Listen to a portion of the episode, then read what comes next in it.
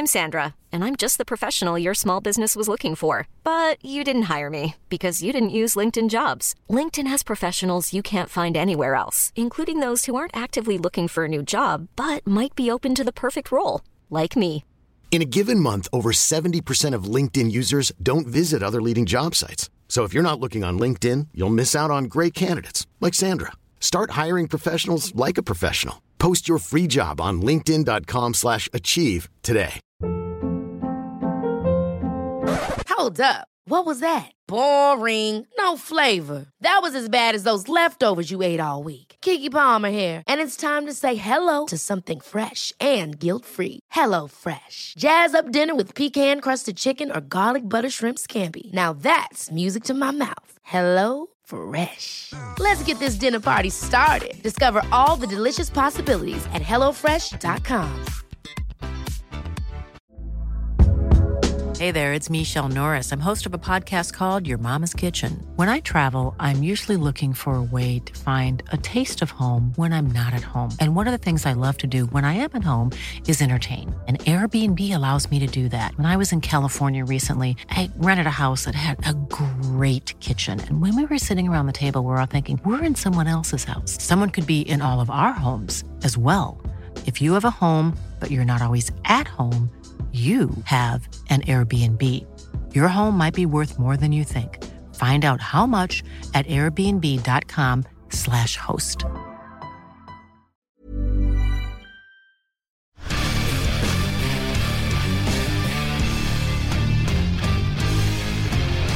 Rosenborg-spillerne er to meter unna hverandre og har gruppe på noen få på hver eh, stasjon. Eh, Hvor mye mindre kamplikt trener Rosenborg nå enn vanlig, Erlend?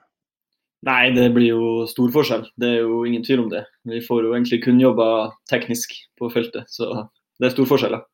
Ja, men altså, Du kommer jo akkurat fra sånn trening nå. Ta, altså, ta oss litt gjennom det. Hva er det dere gjør, og helt konkret, hvem er det i gruppe med, hvor mange er dere, og sånne ting? Vi er fem og fem, fire og fire. eh, og det eneste vi gjør, er egentlig pasning, eh, skudd.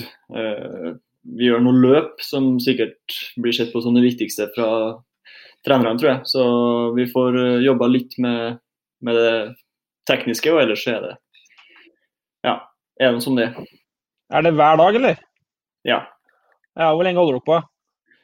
Nei, vi holder på alt fra 40 min til litt over en time. Ja, Hvem er de fire du er på lag med? Eh, jeg er med nå har jeg tenkt da, eh, Tore, Birger, Marius og Sondre Skogen. Ja. Hvis vi hadde vært En god blanding av, eh, god blanding av talent og kjøtt Ja. og rutine.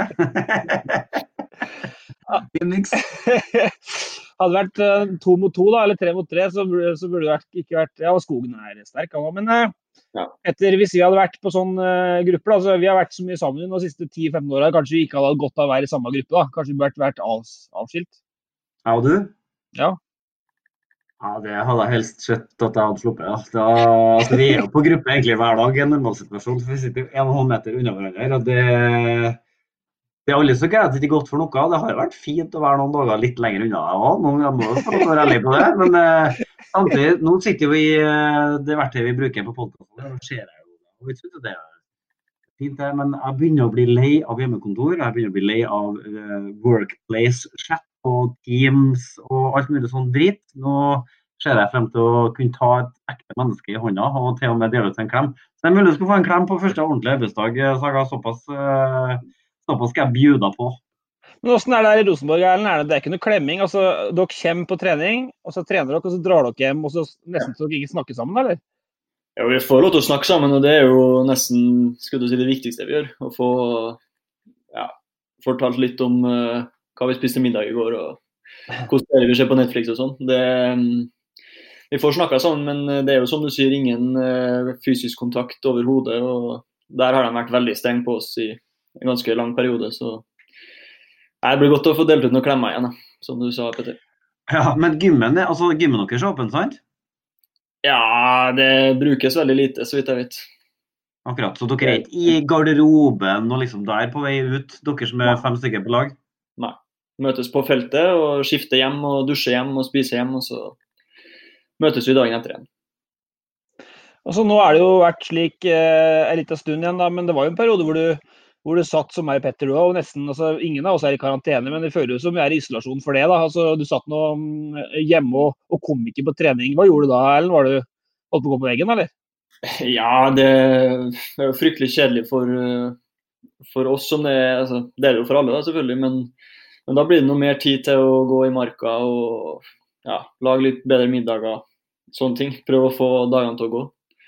Uh, ut og springe, men, men, vi har fått anbefalt å prøve å springe minst mulig på asfalt og, og litt sånt. Da, for det, det, er veldig stor forskjell fra det vi driver med til daglig.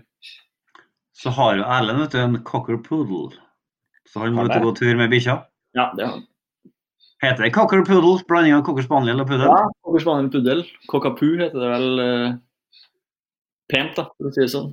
Kakapu, er, er, det pent egentlig? Det er litt radioresepsjonhumor her, men cockapoo, hvor bra er det egentlig? jeg, sier, jeg, sier, at jeg har en cocker eh, spaniel og puddel. når folk spør. Ja, det er vel det sagt. Ja. ja, men er det du For du har, jo, du har jo eh, kjæreste, jeg vet ikke om du er samboer, da, men du, er det du som har fått en hund til hus, eller er det noen andre som har fått en hund til hus? Nei, det var begge to, vil jeg si. Ja. Det var, ja, det var felles beslutning. Så du var med og bestemte at du ville ha en puddel i huset? Ja, jeg det. Men uh, jeg var delaktig, ja. Det er som regel sånn at det er kvinnfolkene som bestemmer farge på bilen, og de som bestemmer hunderase. Så det er ikke sikkert at man hadde siste ord i laget. da. Nei, Eller... det har jeg aldri. Eh, men uh, har man lyst på en hund, så finner man en løsning på det.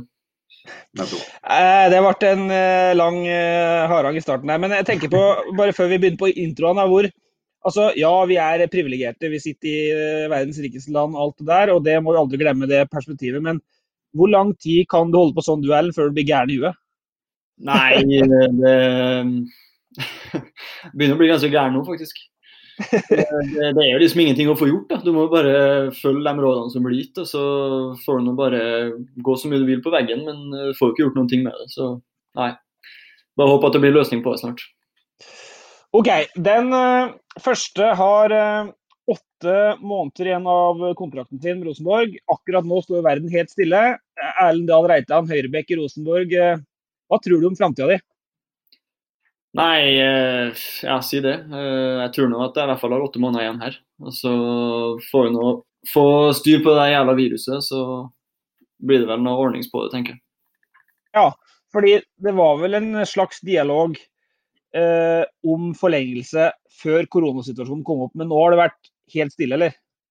Ja, det, ja nå har det vært helt stilt, ja. Det var jo en, jeg vil kalle det mer en uformell dialog da, enn en ja. konkret kontraktsforhandling. Så. Men vi, vi vet nå hvor vi har hverandre, og så kommer nok det litt i andre rekke nå, tror jeg, for alle. Men hvor, hvor har dere hverandre? Nei, altså Jeg kjenner jo Mikke veldig godt, da, og han vet jo hva jeg vil. og jeg tror ingen er noe bekymra for det. Men jeg har som sagt ikke snakka noe med han i det siste. Så er det en del i andre uh, i Rosenborg som er i samme situasjon som deg. Eh, det skal vi snakke om etter hvert. Men hvor lenge kan du vente? 1.7 er det jo prinsippet Bossmann spiller. altså Du kan snakke med hvem du vil. Hvor lenge kan du vente før du føler at du må ha ting klart Da? Nei, For min del personlig så har jeg det veldig fint sånn som det er nå. Men uh, det er jo mer spørsmål hvordan, hvor komfortabel Rosenborg er med det. da. det må de få svar på. Men men jeg er veldig komfortabel med hvordan det er nå. Så det betyr at du har ting på luringsen hvis det ikke skulle bli ny kontakt med Rosenborg, da? Nei, det har jeg ikke tenkt på, men eh, altså, jeg, jeg, stresser ikke noe med det. Og jeg vil tro at Rosenborg, kommer hvis de uh, tenker at det er riktig. Og hvis, hvis de ikke kommer, så vet de hvordan uh, gamet funker. Han svarte nei, men det enkle svaret er jo ja. Han har jo ting, han, det er ikke på luringsen engang. Han har jo et stående tilbud fra Bodø, så det er ikke noe og Bodø var et bedre fotballag enn Rosenborg eh, i fjor. sånn at uh, Det er jo derfor han kan sitte her og være litt sånn med kassa litt lenger frem enn han var sist. Også, han, han, kom tilbake til Trondheim som en fotballspiller som utretta noen ting. Uh, og den sjøltilliten har han på en måte osa litt òg. Og det er jo selvsagt helt rett av han. Er i en situasjon hvor både han og Rosenborg uh, altså, Rosenborg må og skal ha trøndere på banen. Han er god nok. Det regnestykket pleier som regel å gå opp. Ja. Nei, det må gå opp. Ja, vi får se, da. Vi får se. Uh, han er jo i sin beste alder òg. Nå snakker vi om Erlend allerede som han ikke er her, da, men han er nå her. Den andre, den andre har tilbrakt tid i uh, Du har brukt tid i sauefjøset siden sist, Petter. Ja, det høres jo dårlig ut, men det er jo ikke det. Altså, jeg hadde jo, jeg jobba jo hele påska, og vi er jo sånn at vi er over i noe som heter nødturnus. Det betyr at én i sporten hver uke blir avsatt til å jobbe kveld på nyheter, for at de er redd for at vi har for lite folk på kvelds- og nattestid og helg på nyhetsarbeid. Og så satt jeg her og rett og slett hata for det var påske, men det var ingenting som minnet om påske. Det var pissregn, og jeg var sur, og alt var egentlig ganske kjipt. Og så fikk jeg en snap fra svigerinna mi som hadde vært inne i et sauefjøs. Hvor det var så vidt lamming som begynte. Og så kjente jeg på meg at jeg ble ordentlig glad av å se de lammene. Jeg så den flere ganger. Så tenkte jeg det der skal jeg faktisk eh, la smitte over på leserne på adresse.no, som sikkert også begynner å bli lei av koronakrise og dritvær og alt som er. La oss nå få et litt solskinn inn i våre liv, og derfor så dro jeg på en, eh, en gård borti Leksvika her da, og fikk med meg noen lam. Det og det, det hjalp, da. Det hjalp meg iallfall. Men du er jo sånn du later jo som du er verdens mest urbane kis, men du er egentlig fra fjellet. Så er, innerst inne så kjente du deg litt da, tenker jeg. Hele Are Odin spesial der, altså. Sånn kan, sånn kan det ikke bli. Erlend, du er fra Klæbu, du er jo født og oppvokst i et sauefjøs, har du ikke det? ja, det er det. Ja, riktig. Den siste, det er jo bare å si det før uh, Les den saken til Petter på adressa om sauefjøs. For det var, da så at du var medvind i seilet igjen. Da var du litt tilbake i humøret. Eh, så er det slik at Vi har ikke røkket å spille inn flere klubbsanger pga. koronagreia. Vi sitter jo ikke i studio på, på Adressabygget og sletter bak Vangen. Han er jo på nødturnus, så han er heller ikke oppdrivet. Men vi skal kåre en vinner i løpet av sommeren, så bare send inn sanger. For når det her uh, lugner ned, så skal vi fortsette konkurransen, folkens. Den tredje er litt prega av tida sjøl. I dag skriver kollega Stendal at lokalfotballen ikke starter 1.8. Det gjelder voksne, men også ungene. Jeg har et jente-13-lag som jeg gjerne vil beholde til neste år og året etter der. Spent på hvordan det her går hvis det bruker over sommeren opp å få spilt en fotballkamp igjen. Vi får se. Hvordan, da du var liten, Erlend, eh, sånn åtte måneder uten fotballkamp, eh, hadde du gjort noe med motivasjon, eller? Ja, det tror jeg. Eller kanskje ikke med motivasjon, jeg har gjort noe med humøret i hvert fall. Det er jeg ganske sikker på. Men du peker på noe ganske viktig der. Sant? For at, uh, Det er jo i den aldersgruppa der, og kanskje enda mer blant jentene enn blant guttene. Uh, fare for frafall, tenker jeg, da, hvis perioden ja. blir for lang. Altså, Du kan jo nesten risikere å delvis rådere ut hele årgangen her, som finner ut at uh, nei, det går da greit uten fotball òg, på en måte. Og så sitter jo fortisene der med mobilene sine og blir bare mer og mer stasjonær. Kjenner godt på det huset her Og jeg, at uh, treningsvegring de luxe. Og det eneste som får dem ut, er jo fellestreningene. Hvis det ikke er noen fellestreninger, hva gjør de da? Så det det, det bekymrer meg òg. Det tror jeg bekymrer mange foreldre til jenter og gutter i, i, den alderen der. Det er jo i den alderen man helt naturlig også ser et ganske drygt frafall. Det kan jo på en måte bare bli forsterka nå, og det er jo det er litt kjipt, da. Når var du bestemte deg for idrett, Erlend? For jeg har jo all, nesten alle jentene spiller håndball og fotball og starter håndballsesongen med masse kamper fra og medvind og kjøttkaker i september, så fort at de glir over der. Når, når bestemte du deg? Nei, altså jeg holdt på med fotball og håndball hele veien egentlig frem til jeg var ja, etter at jeg, jeg spilte min siste håndballkamp etter at jeg hadde kommet til Rosenborg sitt U16-lag. Så jeg holdt på ganske lenge. Det er gode nyheter, ja. Det tar jeg med meg videre inn i, i spillergruppa.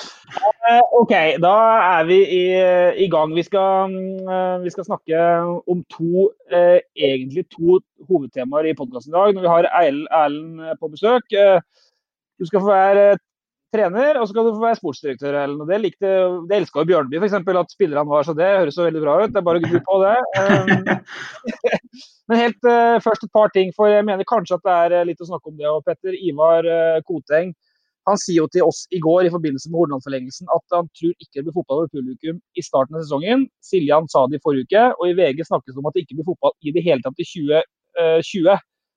Uh, Erlend, hva slags scenarioer er det som tegnes her? Det, hva sies internt i Rosenborg? Er dere redd for at det ikke blir en eneste i år, eller? Ja, det kom jo først i går, gjorde ikke det? så det var litt snakk om det i dag. Eh, men vi vet jo veldig, vet jo veldig lite. altså vi, vi, vet jo kun det som kommuniseres i media. Så vi er veldig usikre på, på hvordan 2020 blir. og Vi vet jo at det diskuteres eh, ja, kamper uten publikum og sånn, som du sier. Så, og det er jo ikke ideelt, det er jo ingen som ønsker det, men det er kanskje bedre enn å ikke komme i gang i det hele tatt. Så vi, vi foretrekker nok å starte uten publikum hvis det er det eneste alternativet. Tenker du Petter, altså, Det er jo litt for uh, folkehelsa i Trøndelag kanskje at de spiller kamper så i hvert fall får sett dem på TV, da, eller? Ja, Vi snakka jo om det i redaksjonen i morges, her, at det er viktig at vi bruker ekspertene til det de er ekspert på. Og den eksperten i VG var vel ikke en fotballekspert. sånn at uh, det kan jo hende at det, hun på nok, da, for å si det sånn, når hun tegna et scenario om at det ikke skulle være en eneste fotballkamp i hele denne sesongen. Det, det klarer ikke jeg i hvert fall å se for meg, rett og slett. Men uh, det virker jo veldig nærliggende akkurat nå at det kan bli fotballkamper. Ganske mange fotballkamper også, uten tilskuere. Eh, mange klubber i Eliteserien og i mye større grad enn Rosenborg er avhengig av de eh, TV-inntektpengene.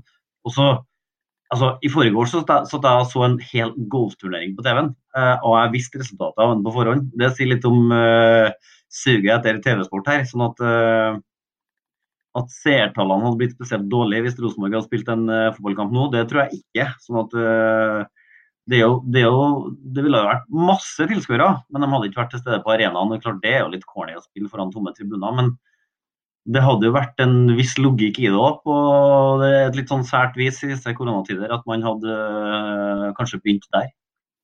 Men Hvor stor forskjell er det Ellen? Altså, at dere nå kommer i gang og får spilt kamper uten publikum, kontra ikke komme i gang i hele tatt? Altså, du har en kontraktsituasjon som går ut. Det er sikkert 100 spillere i Eliteserien som er der. Du kan jo risikere, hvis det ikke blir fotball i år, at det blir en massiv flukt, eller? Ja, så worst case så kan man jo det, selvfølgelig. Eh, litt av poeng, eller Noe som må nevnes her, er at det står jo stilt i andre land òg. Sånn at eh, hvis du ikke får spilt her i Norge, så hjelper det jo ikke å signere for en klubb i Sverige, liksom. For der står det jo Eller ikke i Sverige, da, men i andre land. står jo også stilt, så, så, jeg føler nå kanskje at eh, fotballen, eller fotball-Europa og fotballverden står litt sammen akkurat nå. Uh, når det kommer til akkurat det der. Men, men, det er klart, man vet jo aldri, og det vil jo alltid være klubber som utnytter en sånn situasjon. Og, og det er jo selvfølgelig litt, litt farlig for, i hvert fall for norske klubber. da. Det er gode muligheter for å spille fotball i Hviterussland. Da. Det, det kan jo være eh, tida for å ta opp et eventyr med å dra østover dit. Dinamo Minsk, eh, Reitan, i høst? Ikke se bort ifra det.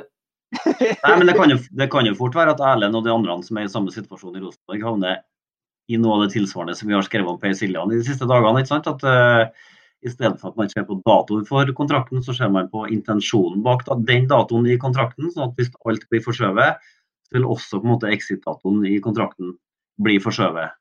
Ja, vi får se.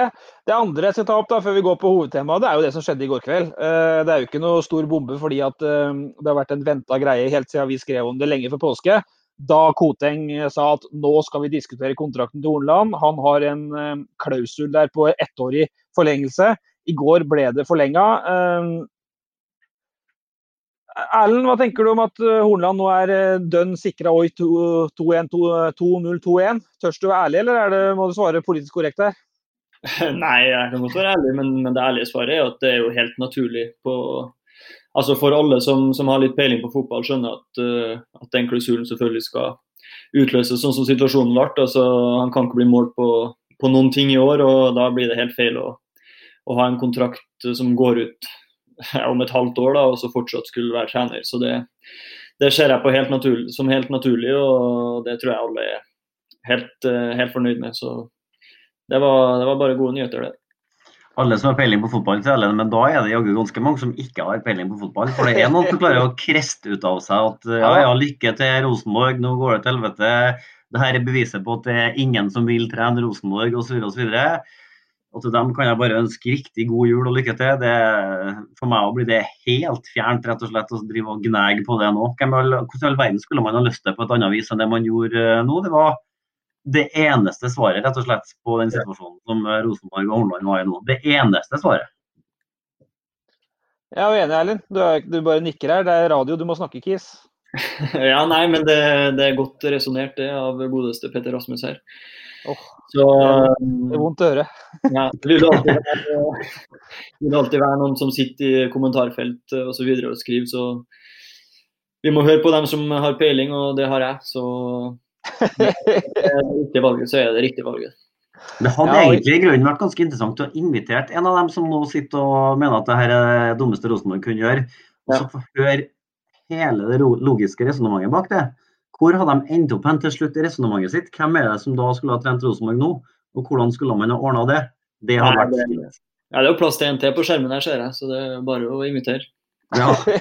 vi er tre mann på skjermen. Ja. Eh, og så er jeg ikke uenig i resonnementet til Petter Rasmus, men jeg er jo generelt skeptisk når andre folk sier at Petter Rasmus har gode resonnement. Det var det bare så jeg fikk eh, var resonnementet jeg ga skryt over, ikke eh, OK. Jeg snakka jo, jo med Eirik i går kveld, og han sier jo at han sjølsagt selvsagt kunne fort fått sparken i fjor, sånn som det så ut i mai i fjor. Da lå Rosenborg eh, rock bottom på tabellen.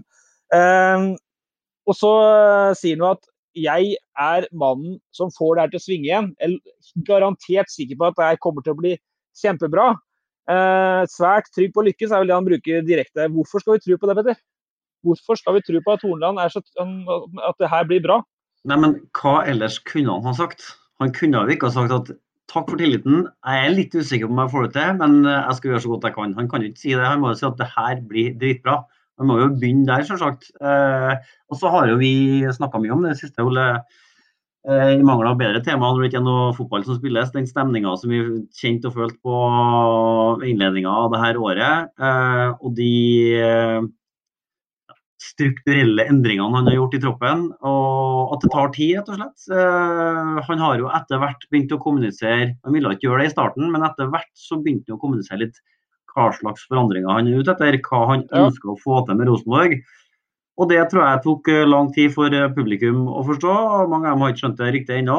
Og så virker det som de fleste av Rosenborg-spillerne har skjønt det. Og det er jo en fordel. Da er det lettere å komme et steg videre. For at starten i fjor, når man liksom dro til med Bentner i tieren, tierrollen og litt sånn mot Bodø-Glimt der, og fikk seg en ja, det var jo Erlend en sentral del av den kampen. Det er jo nesten ikke mulig å komme skjevere ut fra, eller dårligere ut fra startblokken. ikke sant? Og så med den eh, formasjonsendringa i pausen mot Stabæk, så ut som han skulle få betalt for det, og så fikk han ikke det likevel. Han fikk liksom aldri sig i, i båten før, eh, før siste halvdel av sesongen, egentlig, som var forholdsvis hyggelig. sant? Hadde vi strøket de ti første kampene i fjor, så hadde det jo sett helt annerledes ut. Eh, sånn at det logiske, altså den, igjen da, forlengelsen av det som skjedde på tampen i fjor, tilsier jo at man på en måte var på starten av noe bra, istedenfor at man var på slutten av noe dårlig. Ja, men eh, hvis jeg snakker om, om spillestil, for det, er litt, det er interessant med Erlend Reitan med Bodø-Glimt og Rosenborg junior og, og A-laget nå, men hvorfor, med dine ord da, Hornland sier etter at han først sier at han fort kunne fått sparken i fjor og takker for tilliten, det så alle med den ræva starten, så sier han at vi er svært trygge på å lykkes nå. Og Erlend eh, i Rosenborg, hvorfor skal vi tro på det?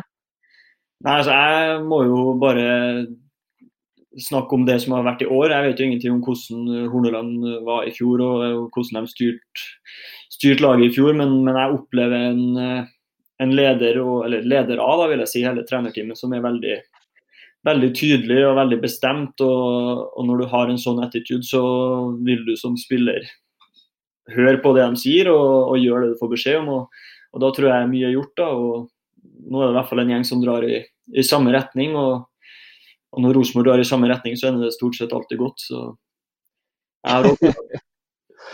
Ja, så var det jo Horneland som ga deg landslagsdebuten. Eh, da var han usikker på om det var best som back eller stopper. Nå er det jo back, og det er jo det det har blitt. Eh, men eh, i november i fjor, det var Petter som har fulgt Erlendal Reitan tettest for Rosenborg. Du sa byline på alle de sakene, Petter. Og da um, sa du i november i fjor, i forbindelse med Rosenborg Bodø-Glimt, jeg er i en alder hvor jeg er nødt til å spille om jeg skal tilbake, er det uaktuelt å sitte på benken i 20 serierunder, sa du. Og da sa Horneland at det der er det vi som styrer. Hvis han begynner å stille ultimatum om det, så skal han minnes om at det er toppidrett du driver med. Det var starten, altså det første retorikken med deg, Horneland. Ja. Jeg vet ikke om du fikk, vet, vet du fikk med deg det? Jo, jeg fikk det jo med meg. Det gjorde jeg. Ja, Hva tenkte du da? Var det du som gikk fart ut, eller var det Horneland som ble for tøff i sveipen tilbake her? Nei, jeg tror nå Horneland skjønte nå veldig godt hva jeg sa. og Så vet jeg ikke hvordan han eh, formulerte seg til, til dere, da, men eh, det er uansett det samme jeg har kommunisert til klubben eh, når vi har snakka også. Og de vet like godt som meg at jeg trenger å spille kamper. Så ja, jeg føler vi er på bølgelengde der òg. for det så fikk vi roa ned, for da møttes du og Petter på Marbella i januar. og Da hadde dere hatt en prat, i Hornland, som gjorde deg trygg på at han faktisk ønska deg. Hva var det dere hadde prata om den gangen som dere ikke hadde prata om i november? da?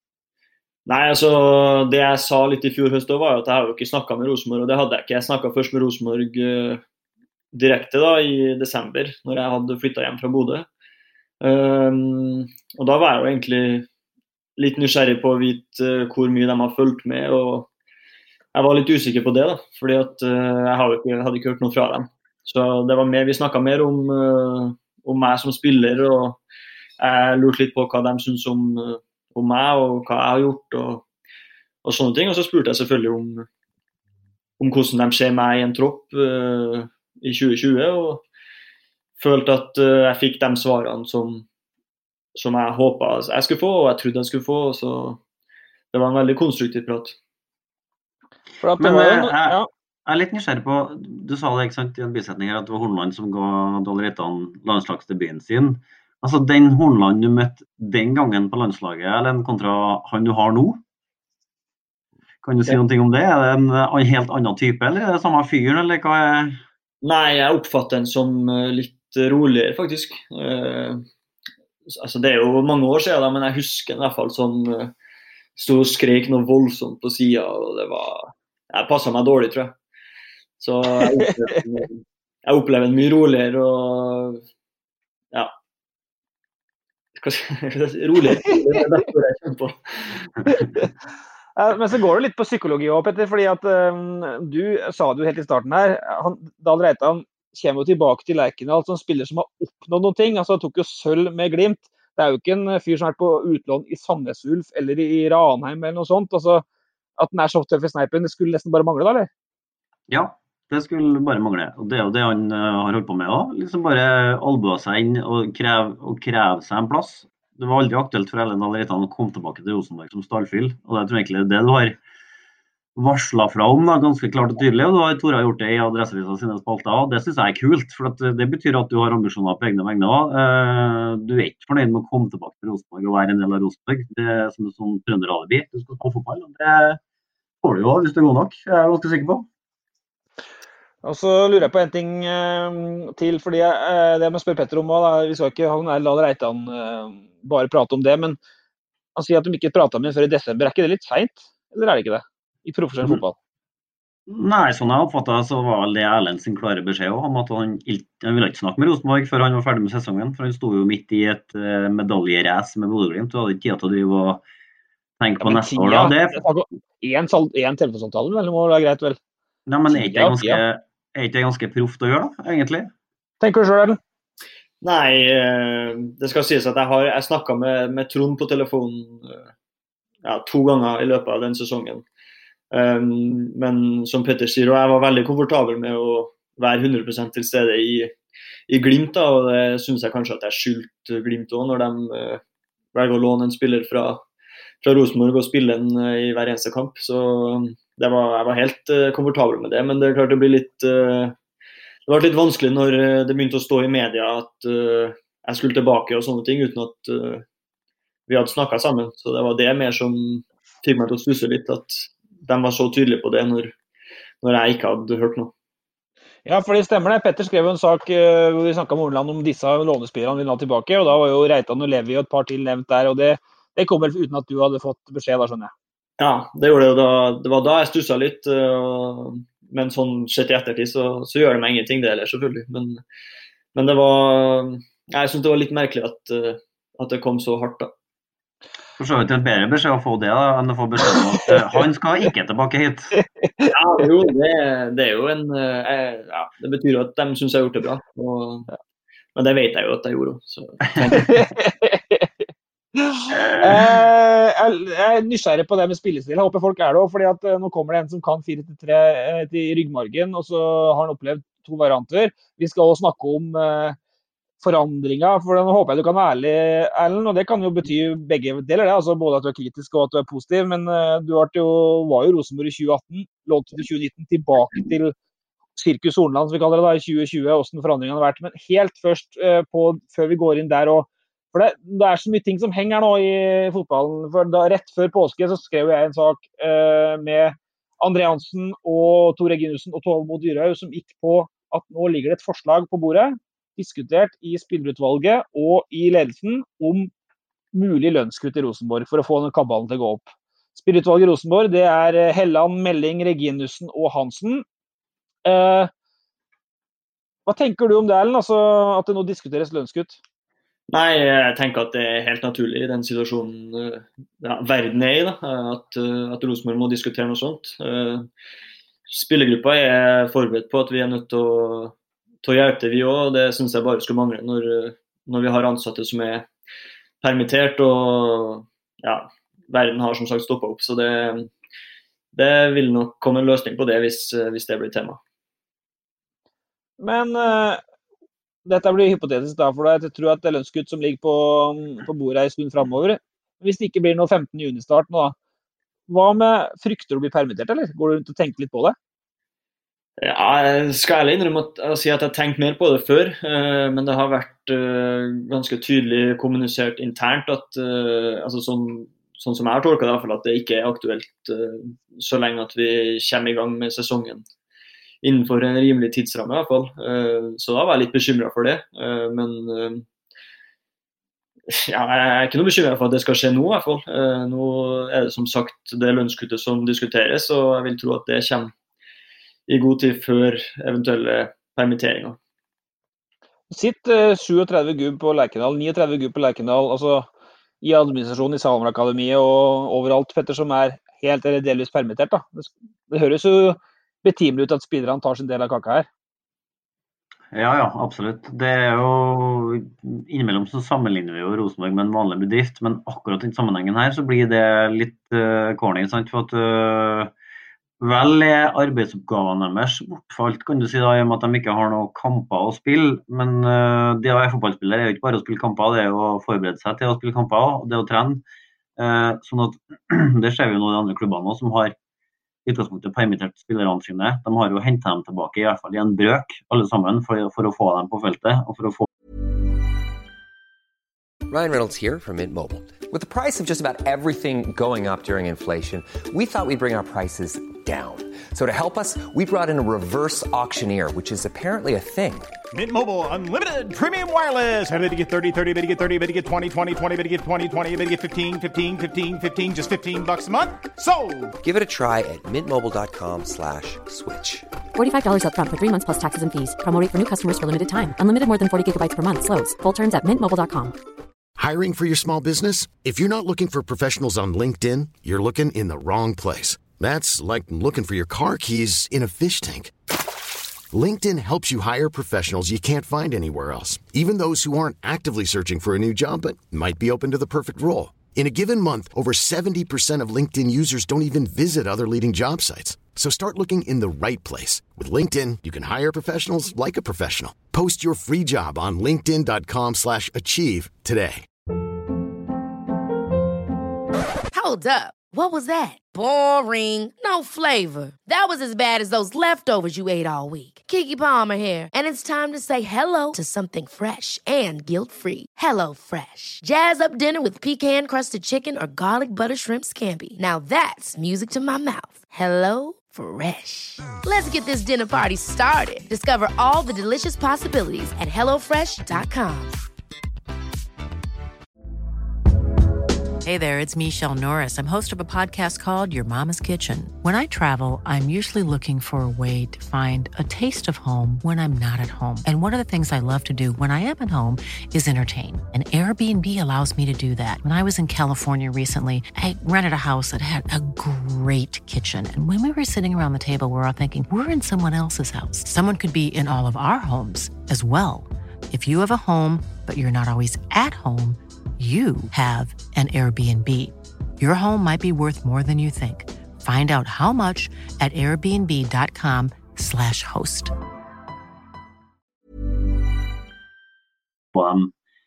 Eh, tilbake på arenaen. sånn at eh, Det virker ikke eh, veldig logisk at Rosenborg skal begynne å permittere nå, men et lønnskutt, det tror jeg, jeg tror det er lettere for Rosenborg-guttene sjøl å se at de i en situasjon som dette er Altså det er en fin reminder på at de er vanvittig privilegert.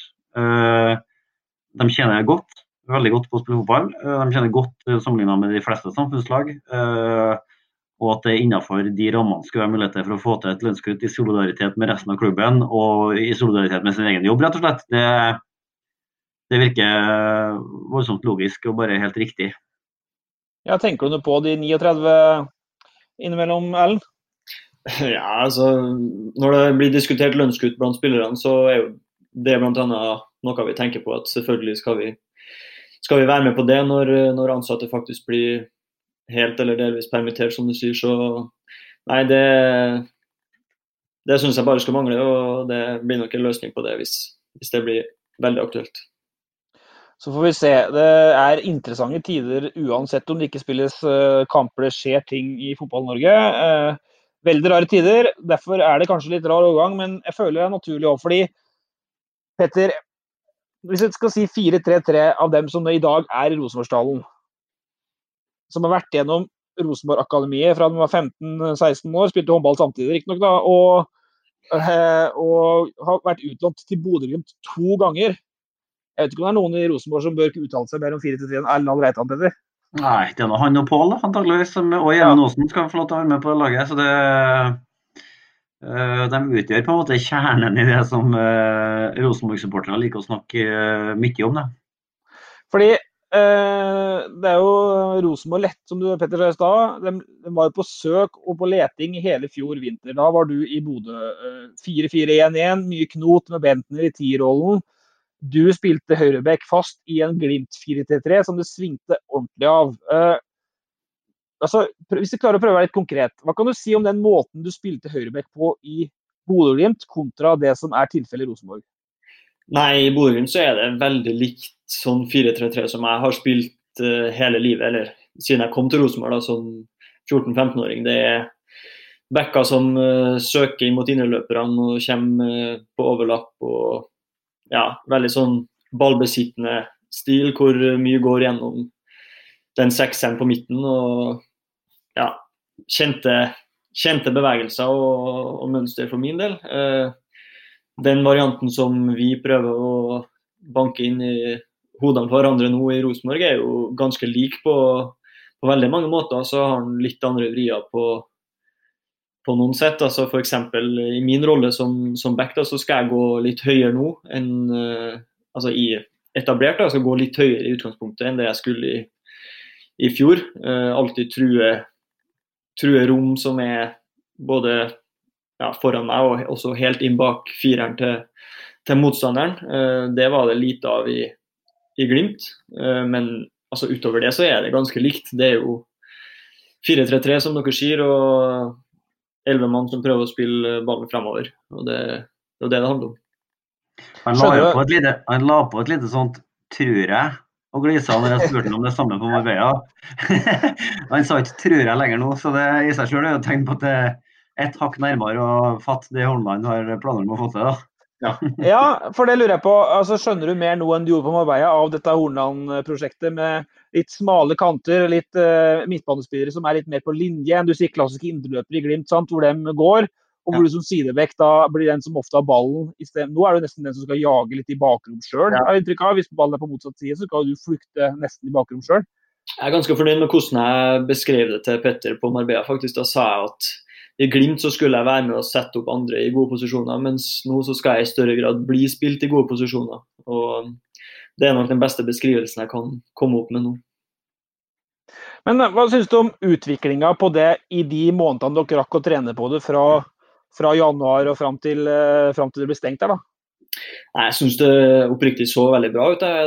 Det var en gjeng som som sagt dro i samme retning. og som så liksom, Når vi, når vi gikk gjennom treningskampene etterpå, da, så, så, så vi etter de samme tingene. og vi, vi diskuterte uh, rundt de samme situasjonene og var liksom mye mer enighet da, i, i gruppa. sånn sett. Uh, og Så ser det jo på dere er jo en del på feltet, dere òg. ser jo at det, det skåres mye mål når vi har uh, offensive drill. Det er mye fart, det går fremover. og det er mange løp samtidig. Så jeg syns det så veldig bra ut, og det gjør det jo forhåpentligvis fortsatt.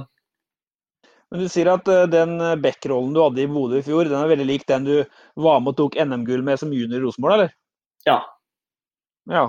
Og det er den ganske annerledes enn det A-laget, eller i hvert fall litt annerledes enn det A-laget driver med, Petter? Eller? Ja. Uh, rollen til Ellen er jo den som på en måte har størst forandring over seg aktiv, men, uh, men uh, det er noe liksom Dere syns at dette er steinkult å snakke om, jeg blir litt sånn Ja, men jeg er litt der. Det, det er litt hipp som happ, i hvert fall for meg. Jeg føler at jeg er tilpasningsdyktig. så det er bare å få lært seg hvordan man skal gjøre det, og så gjøre det. Få på ja, toalettene som en uh, målpoengmaskin, og at Rosenborg vinner, så er jeg godt fornøyd. Skitt av resten. ja, men det er, jo, det, ja, det, er jo, det er jo, et poeng at, uh, at, det du sier, at ballen skal jo gå framover. Det skulle han i Glimt, og det skal han her òg. Der er det ikke noe stor for, forandring. Nei, det er jo det som er målet. Uh, og så lurer jeg litt på, Hva var det som sjokkerte da motstanderne i serien i fjor? Rosenborg kom til Bodø og ble, ble fullstendig overspilt. Dere på unntak av helt på slutten av tampen, så hadde vi ikke Ros på seriegull en stund der. Hva er det som overrasker motstanderne i serien når de spiller Rosenborg-fotball som de har gjort i, i 20 år? da? Nei, Det som eh, veldig mange lag eh, kom til Aspmyra i fjor og ville gjøre, var jo å komme liksom ut og sjokke oss litt og skal ta dem og gå høyt og sånne ting. Men da tror jeg de fleste fikk eh, kjenne på at vi faktisk var veldig gode til å spille oss ut bakfra og dominere dominere ballen nå i kampen. sånn at De ble bare spilt av og lå under 3-0 etter et kvarter. Det var jo sånn det var en periode der. Så Det er jo litt interessant òg med utviklinga i, i, fjor. at uh, etter, eller Det første laget i fjor som kom til Aspmyra og la seg lavt, var Brann. Uh, de vant 2-1, hvis jeg ikke husker helt feil. Og etter det så kom samtlige lag til Aspmyra og la seg veldig lavt i ja, egen boks, egentlig. Så Nei, jeg vet ikke om jeg svarte på spørsmålet ditt.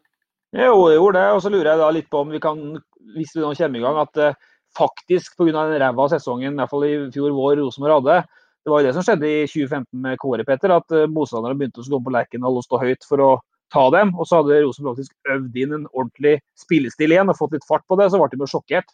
Ja, ja det, det, er noe med det. Altså. Jeg har veldig trua på det, det vi driver med nå. Eh, for det går jo på det neste, og det går jo på kvaliteten på Rosenborgsdalen. Men jeg tenkte skulle, overgangen skulle bli der at vi bare fortsetter med det intervjuet Hornland gjorde med oss i går. fordi eh, hvis vi skal tro en rett, da, så han, han, han ville jo ikke kritisere 2019-utgaven av Rosenborg helt sånn eh, direkte. Han sier jo at tilliten var tynnslitt og at vi har måttet rydde mye opp og sånn, sa han for et par uker siden. Og i går gjentok han det at uh, nå er stallen fantastisk, spillerne er fantastiske nå, jeg ser det øynene på dem nå at de vil utvikle seg. Uh, vi har snakka om det i podkaster tidligere, men det kan være interessant å høre hva du sier, Erlend. For du, du forlot jo Rosenborg etter en uh, eh, 2018-sesong hvor du spilte en åtte-ni seriekamper. jeg husker du tråkka over som et fly på første treninga i Abraham, så den ødela hele oppkjøringa di der. Ja. Men hva er forskjellen på det Rosenborg du dro fra på nettopp det her. Da, på kvalitet på trening, på tempo på trening, på tydelighet. Kontra det Rosenborg du har kommet tilbake til nå.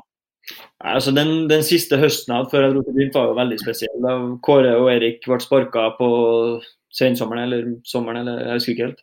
Så kom Rini inn og begynte å spille en fotball som var litt ny for oss, eller for mange. Det var 4-2-3-1 og litt mer sånn uh, ballbesittende. Um, så det var det, det Rosenborg jeg forlot. og det er ingen tvil om at uh, spillergruppa tror jeg var veldig sliten og lei, når, uh, altså meg inkludert, da, når, når jeg dro, valgte å dra til Glimt i, før 2019-sesongen. Og jeg føler at jeg kommer tilbake til det maskineriet som var der tidligere, da, når, når vi vant gull hvert år. og Folk var liksom fornøyd og kom på trening for å, for å trene, istedenfor at vi kom på trening for å bare dra på trening. på en måte. Ja, for Du mener at det er forskjell på det? Det Rosenborg du forlot høsten 2018, det var litt mett uh, og litt ferdig Rosenborg. og Dere tok jo seriegull, all for all del, altså, men det var eh... Nei, men jeg tror ja. det, det, er riktig å si det. altså Det Rosenborg som, som jeg forlot, uh, var nok sliten av ekstremt mye styr i, i media. Det starta allerede da med rettssak og altså hele opplegget der. Det var, det var mye, og folk var lei og, og sliten, så det er nok noe der, ja. Men påstanden om at dere var dårlig trent, da? Ja, det får nå stå på andres regning. Jeg syns vi var godt trent. Det ser jeg når jeg kommer til Glimt òg. Jeg, er godt trent. Men Petter han tegner i hvert fall et bilde her som, som er litt uh, i det vi har snakka om tidligere. Da, at det var et litt sliten, litt uh, mett Rosenborg-lag som, som, trengte en fornying. og derfor så fikk, uh, For å forsvare Hornland litt, derfor fikk han kanskje en tøffere oppgave enn en vi, for, vi liksom tok høyde for da han starta i fjor, da, eller? Altså, jeg tror det er fort, fort gjort å lese uttalelsene til Hornland nå som at han har bytta ut uh, fotballspillere, altså litt dårligere fotballspillere, men noen som er litt bedre, det tror jeg ikke vi skal gjøre. Det blir altfor enkelt, og det tror jeg at det blir helt feil. Uh, jeg tror ikke at uh, Zakariassen er bedre enn Mark Hansen, sånn sett, men det handler mer om dynamikken i hele spillergruppa. Det å liksom få det har jeg snakka om mange ganger, få noen spillere ut og få noen spillere inn. Du får en annen gruppesammensetning, du får en annen dynamikk.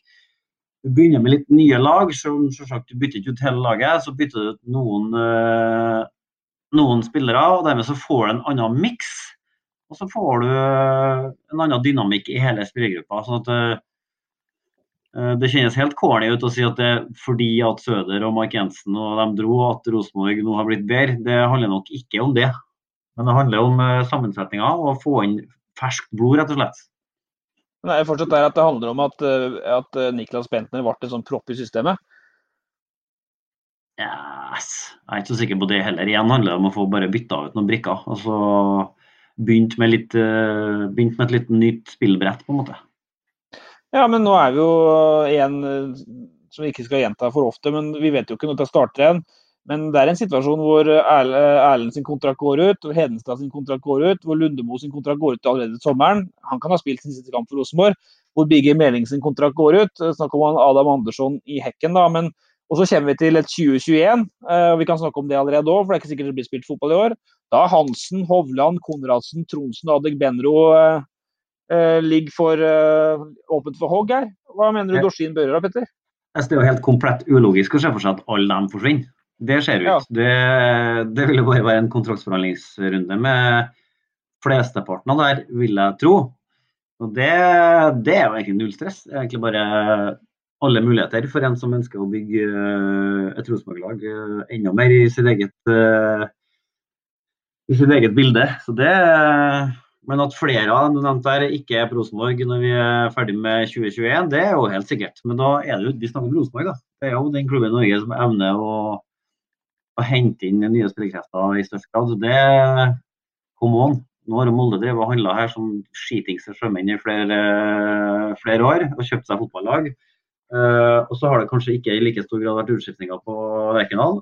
Vi får bytta noen ansikt de neste to sesongene. Helt logisk og helt forventa. Men Erlend, eh, som sportsdirektør i Rosenborg, da, hva, hva, er riktig å gjøre? Altså, jo, du sier at kvaliteten, Er kvaliteten på treninga bedre, var den bedre 1.3 enn den var i september-oktober 18? Eh, ja, akkurat i september-oktober 18 så tror jeg jeg vil si det. Men jeg vet ikke om den er noe bedre enn den var i altså 2017 f.eks.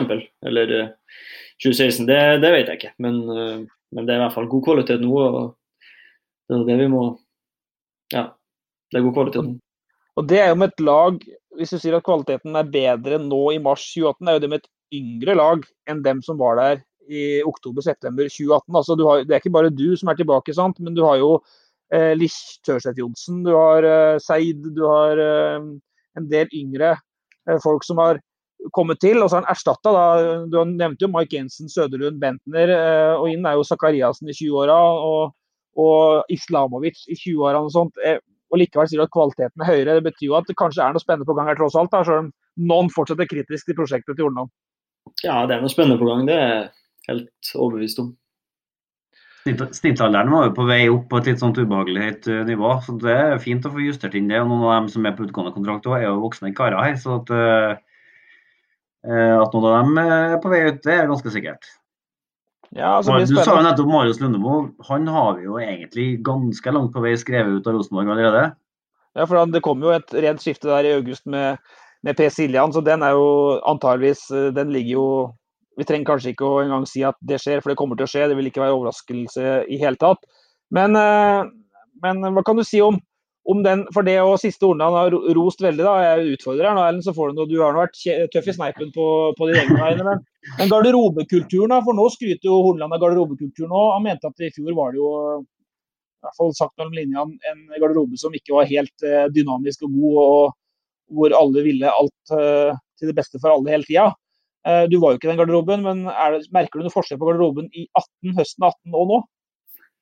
Nei, egentlig ikke. Jeg har alltid trivdes uh, sosialt i Rosenborg. Jeg har uh, kompiser i alle aldre. Så at, uh, for meg personlig så syns jeg alltid at det har vært en god en god stemning i garderoben og en god liksom, kultur. Da. Men, men det er jo kanskje bedre dynamikk aldersmessig nå enn det var før, det vet jeg ikke. Men for min del av personlig så, så syns jeg ikke det har vært noe problem tidligere.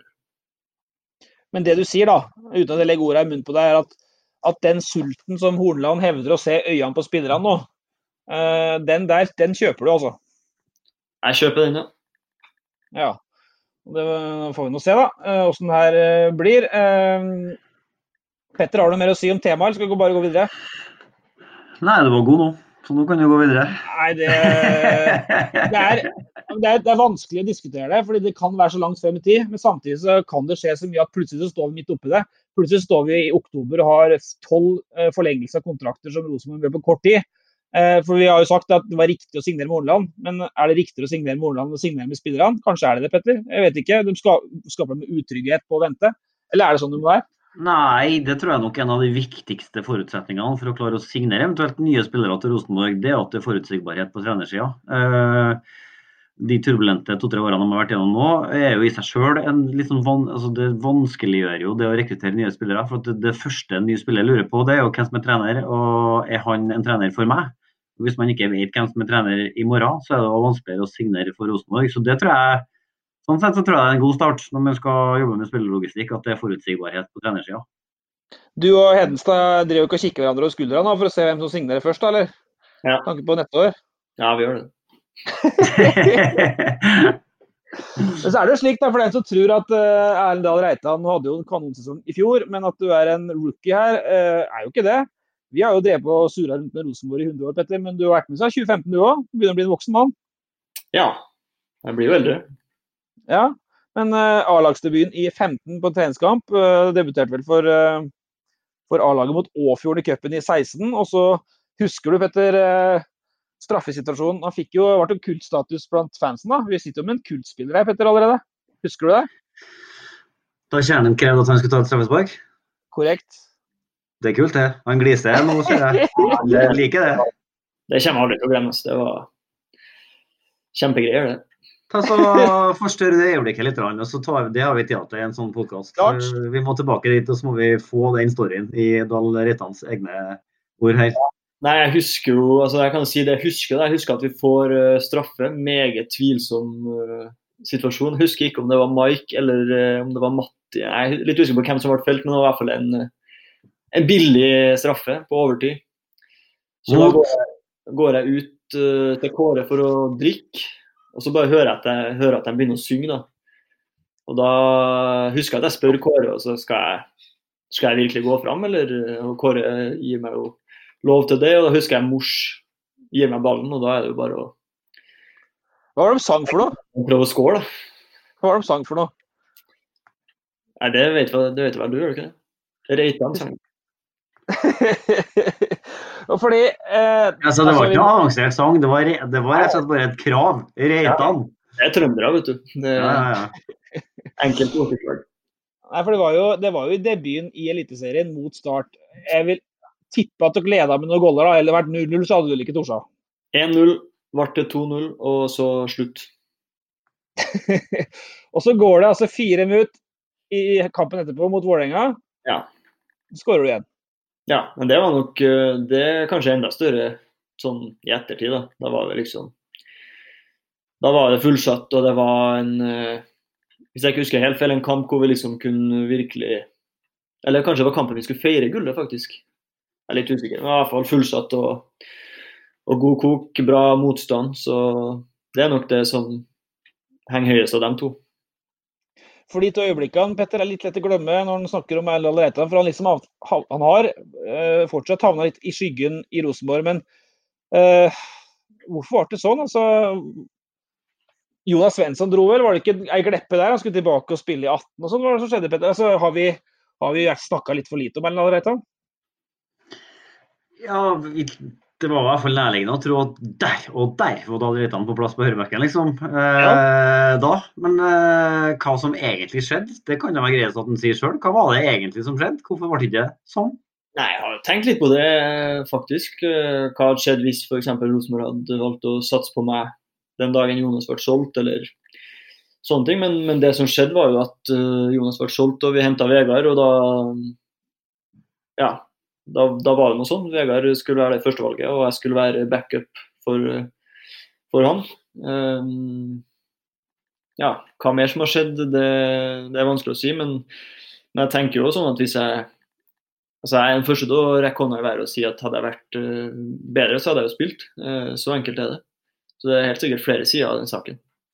Men det er litt fristende og litt nærliggende å kjenne på den feelingen som man innimellom kunne ha kjent litt på. At terskelen for en lokal spiller å etablere seg på laget har kjentes litt høyere ut enn hvis man hadde henta en spiller i tilsvarende kategori utafor.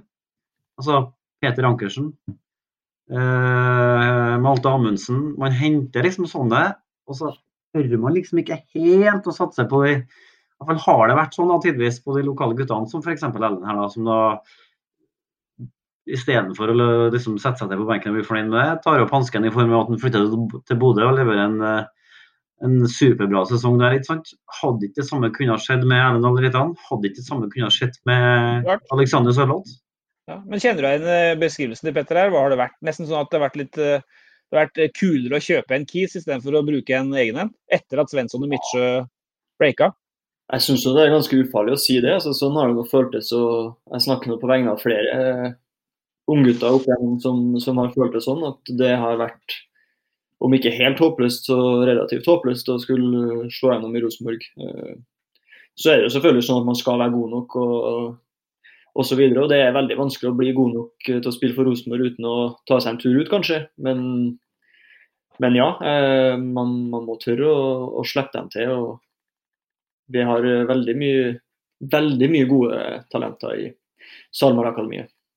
Det kjennes som det hviler litt ansvar på lagbyggerne òg her, da. altså type sportslig lederaktig her. At man sørger for at det er en miks i troppen og på laget som gjør at det er mulig for Rosenborg til enhver tid å gi.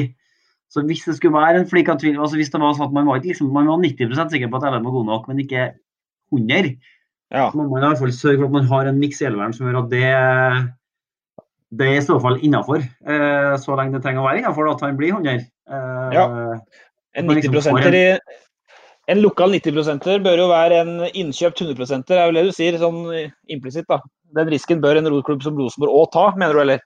Ja, og det kjenner de til å få betalt for på tribunen umiddelbart. Sant? og det jeg sitter med en feeling om at man er litt mer der nå. Da. Jeg syns Dorsin har vært ganske klar i signalene siden han tok over som sportsleder, at han har et, eh, et større øye for det enn det Bjørnby hadde. Det, det mener jeg. Hva, tenk, hva tenker du om vinteren? Altså, har du følt at du, eh, den som ser på lagoppstillinger her, ser jo at det har vært ganske bra eh, lik fordeling av spilletid. da. Eh, hva tenker du sjøl?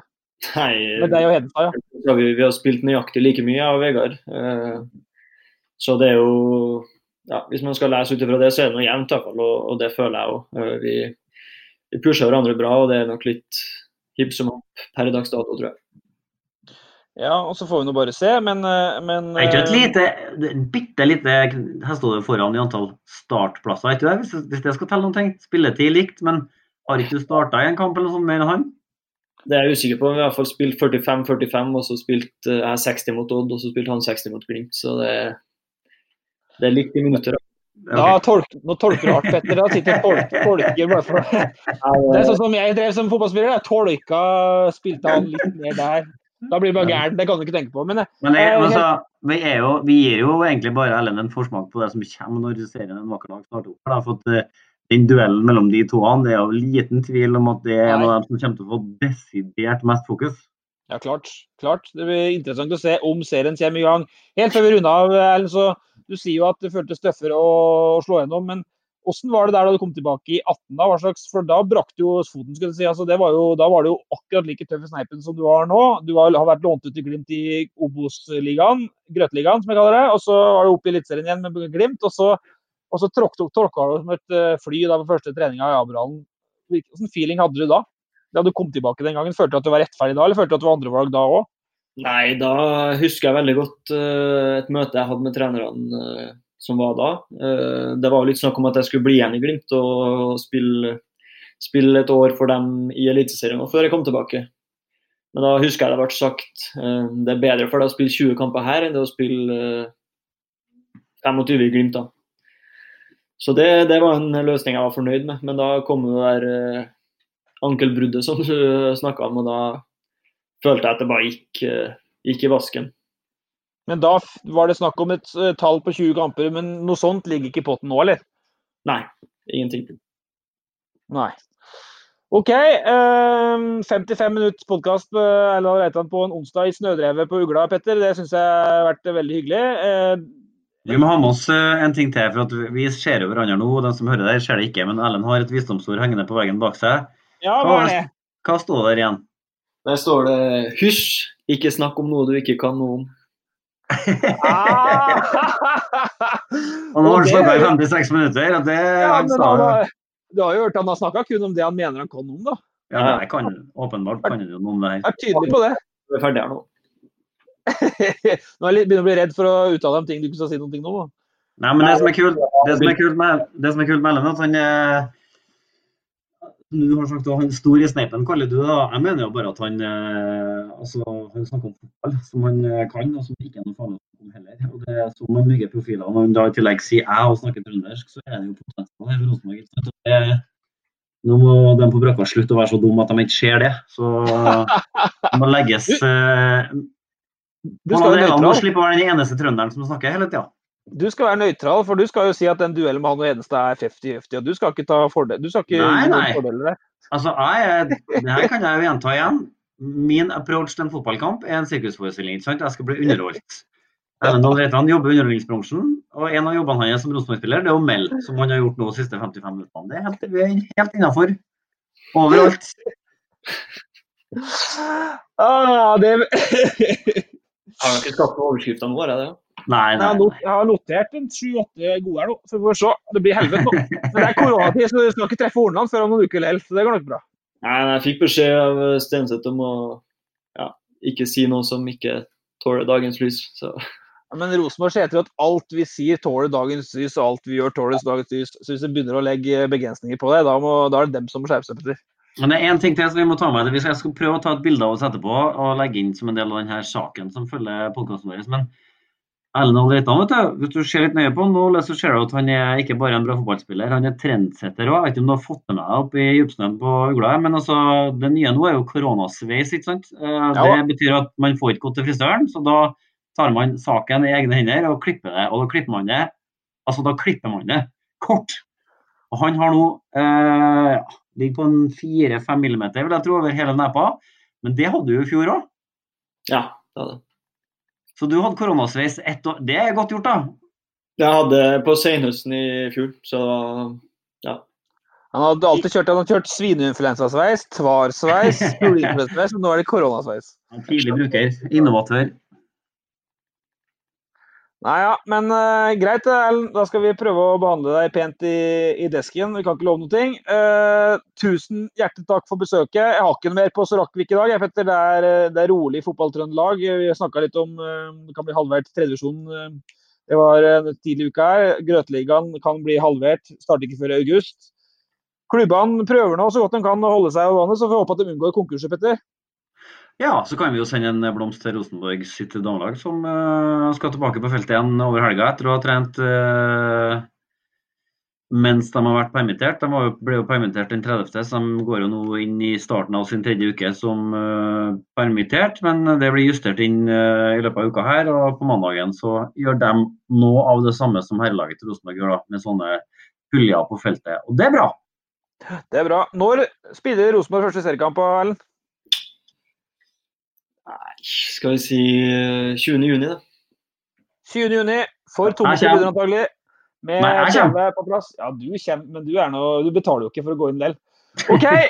Tusen takk for besøket, Erlend. Peter Rasmus, vi får bare prates gjennom en ukes tid, da. Ja.